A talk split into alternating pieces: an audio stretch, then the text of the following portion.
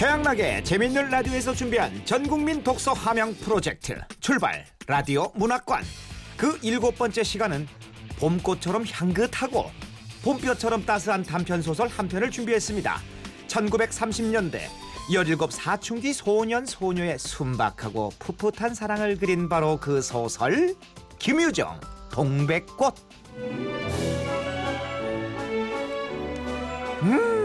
네, 이 소설의 여주인공은 점순이입니다. 봄봄에서 나오는 그 점순이와는 동명이인이죠. 동백꽃의 점순이는 천방지축 17 처자로 주인집 격인 마름댁 철부지 딸내미 되시겠습니다. 나예요, 점순이. 꽃 피는 동백섬에. 잠깐만. 자, 스탑. 예? 왜요? 이 소설의 동백꽃은 빨간 그 동백꽃이 아니죠. 이 소설에서 나오는 동백꽃은요, 노란 동백꽃입니다. 생강나무꽃, 산수유꽃처럼 생겨서 잎사귀에서 생강 냄새가 나는 바로 그 나무 말입니다. 근데 왜 제목이 동백꽃이에요? 잘 들어봐요. 이 소설의 배경이자 소설가 김유정의 고향인 강원도 춘천에서는요, 그 생강나무를 산동백이라 불렀거든요. 아주까리 동백의 동백, 머리에 바르던 동백기름, 그게 다 이 생강나무 열매입니다. 그리고 소설가 김유정은 여자가 아니라 남자라는 거 아시죠? 오, 우와, 똑똑해. 네, 역시 둘만 모르고 있었던 분위기죠. 어쨌든 마름댁 철부지 천방지축 딸 점순이의 로맨스 상대이자 이 소설의 주인공인 나는 점순내서 3년째 더부살이를 하는 집안의 아들입니다. 점순이와 17 동갑내기죠. 점순이 이 심술맞은 집에 대체 왜 자꾸 날 못살게 구는 거야? 네, 이 소설의 시작도 남자 주인공의 수탉이 점순이네 수탉에게 쫓기는 데서 시작됩니다. 아유, 또 시작이네 또.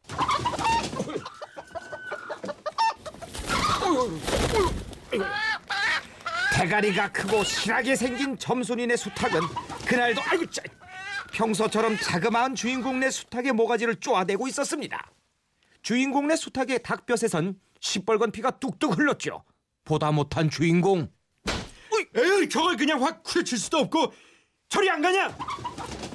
어이고, 주인집 닭만 아니었다면요, 당장에 양념 반 후라이드 반으로 만들었을 테지만 주인집에 얹혀 사는 이상 지게 작대기로 헛매질이나 할 수밖에 없지요. 에이, 또 점순이 그 계집애 지시겠지. 이 계집애는 대체 나한테 왜 이러는 거야? 왜 그러냐고요. 나흘 전에 있었던 일이 화근이었습니다. 그러니까 그날은 화창한 봄날이었죠. 남자 주인공이 나뭇가지를 엮어 한참 울타리를 만들고 있는데 등 뒤에서 소리 없이 다가온 검은 그림자가 있었으니. 깜짝이야.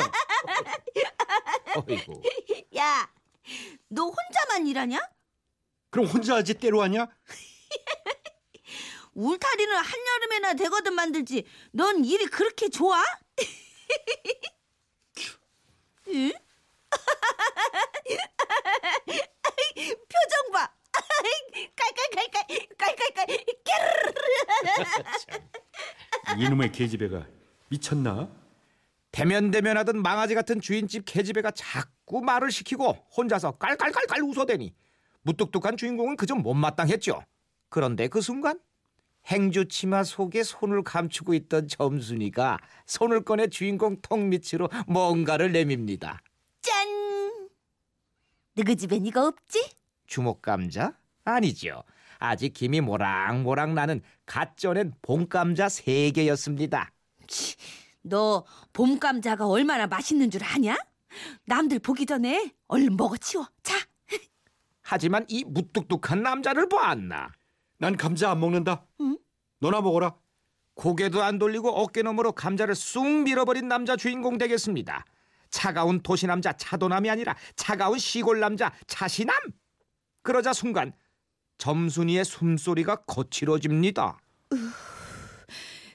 잠깐만요, 전영미 씨. 예? 참, 그런 그 야릇한 숨소리가 아니고 화가 나서 거친 거거든요. 아, 그냥 거친 게 아니었나요? 네, 바로 그거. 주인공이 뭔가 싶어 돌아보니 가무잡잡한 점순이의 얼굴이 홍당무처럼 새빨개져 있었죠.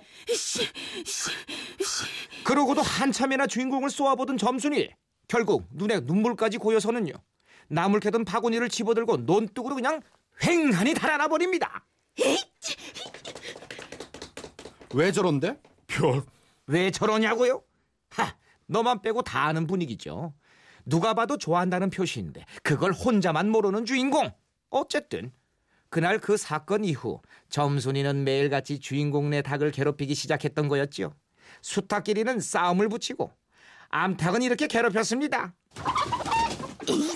이놈의 시닭! 죽어라! 죽어라! 아이고, 알을 못 낳게 볼기짝을 주먹으로 암팡스레 패주는 점순이. 나무를 하고 내려오다 그 광경을 목격한 주인공의 눈에서 불꽃이 튀었죠. 이놈의 계집애 당장 못 낳아! 남의 닭 알 못 낳으려고 그래? 흥치! 남이사! 에이, 죽어라! 죽어라! 죽어! 죽어! 계속해서 닭공질을! 아이고, 그만해요! 닭공질을 쥐어박는 점순이. 결국 주인공의 인내심도 폭발했죠. 아, 이 계집애야! 남의 닭 아주 죽일 테야! 흥치! 에이, 더럽다 더러워! 참 성질머리하구나. 그제야 주인공 머리에 닭을 내팽개친 점순이. 지집의 성질머리가 보통이 아니죠. 더러워? 더러운 걸 너더러 누가 끼고 있으래? 망할 기집애 같으니라고. 이 바보 녀석아, 응? 너 배내병신이지? 응? 너 네 아버지가 고자라지? 네, 고자. 원작 표현 그대로니 오해 없으시길 바라면서 잠깐 여기서 노래 한 곡 듣고 이어가겠습니다.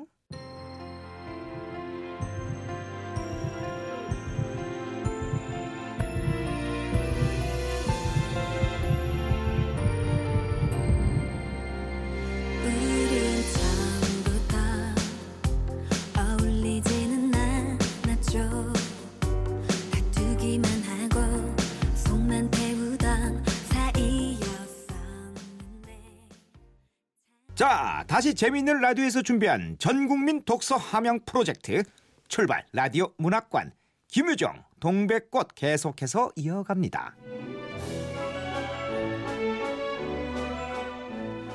짝사랑하는 자신의 마음을 몰라주는 주인공에게 점순이는 이런 악담까지 퍼붓게 되죠. 이 바보 녀석아, 너 배내병신이지? 너 네 아버지가 고자라지? 지렁이도 밟으면 꿈틀한다고. 고자라니, 고자라니. 주인공도 열번거지가 나서 고개를 획 돌리며 응수합니다. 뭐? 우리 아버지가 고자라고? 하지만 그게 다였죠. 마름댁 딸이니 맘 놓고 대거리를 할 수도 없는 노릇. 그저 애먼 돌뿌리를 팔로 차며 화를 삭힙니다. 에이, 저걸 그냥... 괜한 분풀이에 발톱 밑이 터지지만 아픈 것도 모를 만큼 분한 마음에 눈물까지 나는 주인공. 저 계집애를 내가 진짜... 더 이상 당할 수만은 없다고 생각한 주인공은 특단의 조치를 내리게 되죠. 그 특단의 조치란 자기 집 수탉을 최고의 쌈닭으로 만들어 점순이네 수탉을 KO시키겠다는 것. 빡빡빡빡빡. 그날부터 주인공의 수탉은 맹훈련에 돌입합니다. 뭐 사실 훈련이랄 것도 없는 게요, 매일 장독으로 가서 고추장을 한 접시씩 먹이는 게 다였습니다. 왜냐? 쌈닭에게 고추장을 먹이면 병든 황소가 살모사를 먹고 용을 쓰는 것처럼 기운이 뻗친다는 말이 있거든요. 어서 먹어라, 어서. 두고 봐라, 내 반드시 복수를 하고 말 테야. 그렇게 결전의 날은 밝았습니다. 주인공은 점순네 수탉이 노는 밭으로 가서 자신의 수탉을 내려놓고 싸움을 붙이기 시작했죠. 어이구, 어이구, 잘. 에헤, 참. 역시 역부족이었을까요? 아니면 체급이 달라서일까요? 커다란 몸집의 점순이네 수탉이 멋지게 날아올라 쪼아댔고, 또 자그마한 주인공네 수탉은 피를 흘리기 시작하는데, 그런데 그 순간. 아싸, 그렇지! 잘한다! 잘한다! 고추장의 힘이었을까요? 날아올라 일격을 간 주인공네 수탉! 커다란 점순이네 수탉의 대가리에서도 피가 흐르기 시작합니다. 이겨라! 잘한다! 더! 더! 응? 이게? 야! 뭐 하는 거야? 응? 어느새 달려나와 자기 집 수탉을 보고 눈살을 찌푸리는 점순이. 닭싸움은 점점 치열해졌고 결국 우승은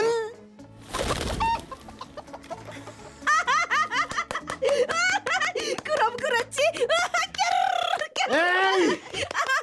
그렇게 점순이네 수탉이 이기고 말죠. 또 약이 바짝 오른 주인공은 또다시 일을 갑니다. 에이, 고추장을 더 먹이고 붙였어야 했는데. 더 먹여야지. 더 먹여서 언젠가는 꼭 더 먹어. 어서 먹어. 억지라도 먹으라고. 또다시 복수를 다짐하며 닭에게 고추장을 먹입니다. 하지만 흥분이 가라앉지 않았는지 닭이 점처럼 먹지 못하자 관련 물뿌리까지 이용해 억지로 먹이기 시작하죠. 닭을 잡는 건지 먹이는 건지 결국 주인공의 성화에 고개를 떨구며 뻐드러지는 닭님. 아버지가 알면 경을 칠 일이니 얼른 닭장 속에 감추고는 시치미를 뗐죠. 이튿날 다행히 닭님은 정신을 차렸고 주인공은 평소처럼 나무를 하러 산으로 가는데 나무를 하며 가만히 생각해보니 점순이가 너무 얄미운 거지. 에이, 이 망할 계집에 고년의 묵쟁이를 돌려놓아야 하는데 이 나뭇가지로 그 계집의 등치기를 한번 후려치고 말겠어. 그렇게 이를 갈며 집으로 내려오던 그 순간 어디선가 호두기 소리가 들려왔죠. 네, 호두기, 버들피리 소리 나는 곳을 따라가 보니 산기슭 바위 틈에 노란 동백꽃이 소복히 피어있는 곳이었습니다. 거기서 천하의 왼수인 점순이 계집애가 청승맞게 호두기를 불고 있었죠. 그리고 이 소리도 들렸습니다. 네, 또 닭싸움 중인 수탉 두 마리. 가까이 가보니 역시나 주인공네 수탉이 일방적으로 당하고 있었습니다. 순간 분한 마음에 눈물까지 쏟으며 지게 막대기를 들고 점순이네 닭에게 달려드는 주인공. 진짜 오르르 가만 안 둬. 에이. 그렇게 점순이네 수탉은 장렬히 전사합니다.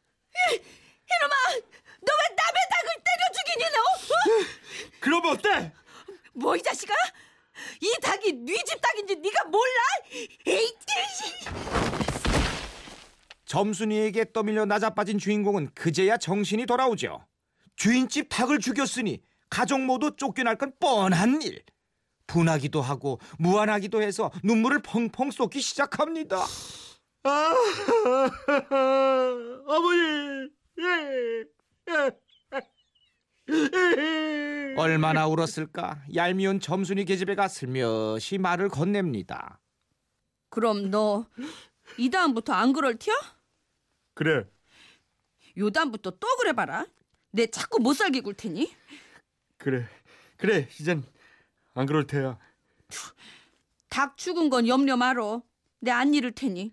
그리고는 무엇에 떠밀렸는지 주인공의 어깨를 짚은 채 그대로 주인공에게 포개어 쓰러진 점순이.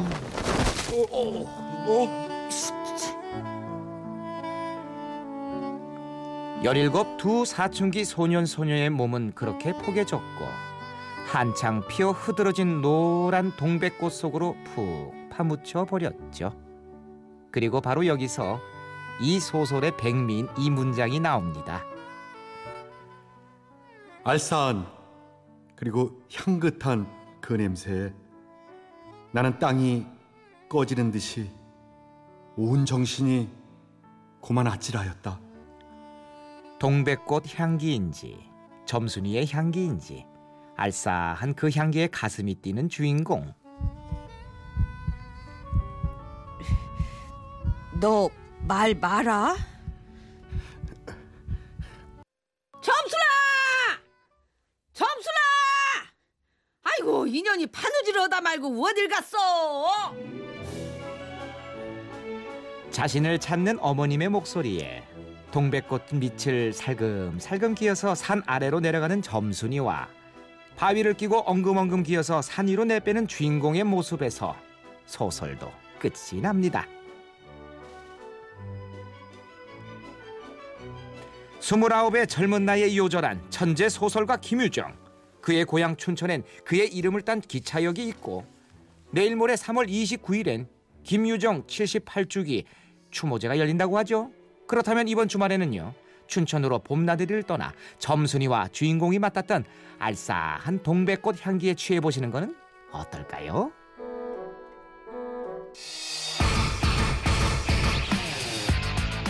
네, 최양락의 재미있는 라디오에서 준비한 전국민 독서 함양 프로젝트 출발 라디오 문학관, 오늘도 재미를 위해 원작을 살짝 각색했다는 점 양해하시길 바라며, 그 7번째 시간은요, 17 산골 소년 소녀의 순박하고 풋풋한 사랑을 그린 단편소설 김유정의 동백꽃이었습니다.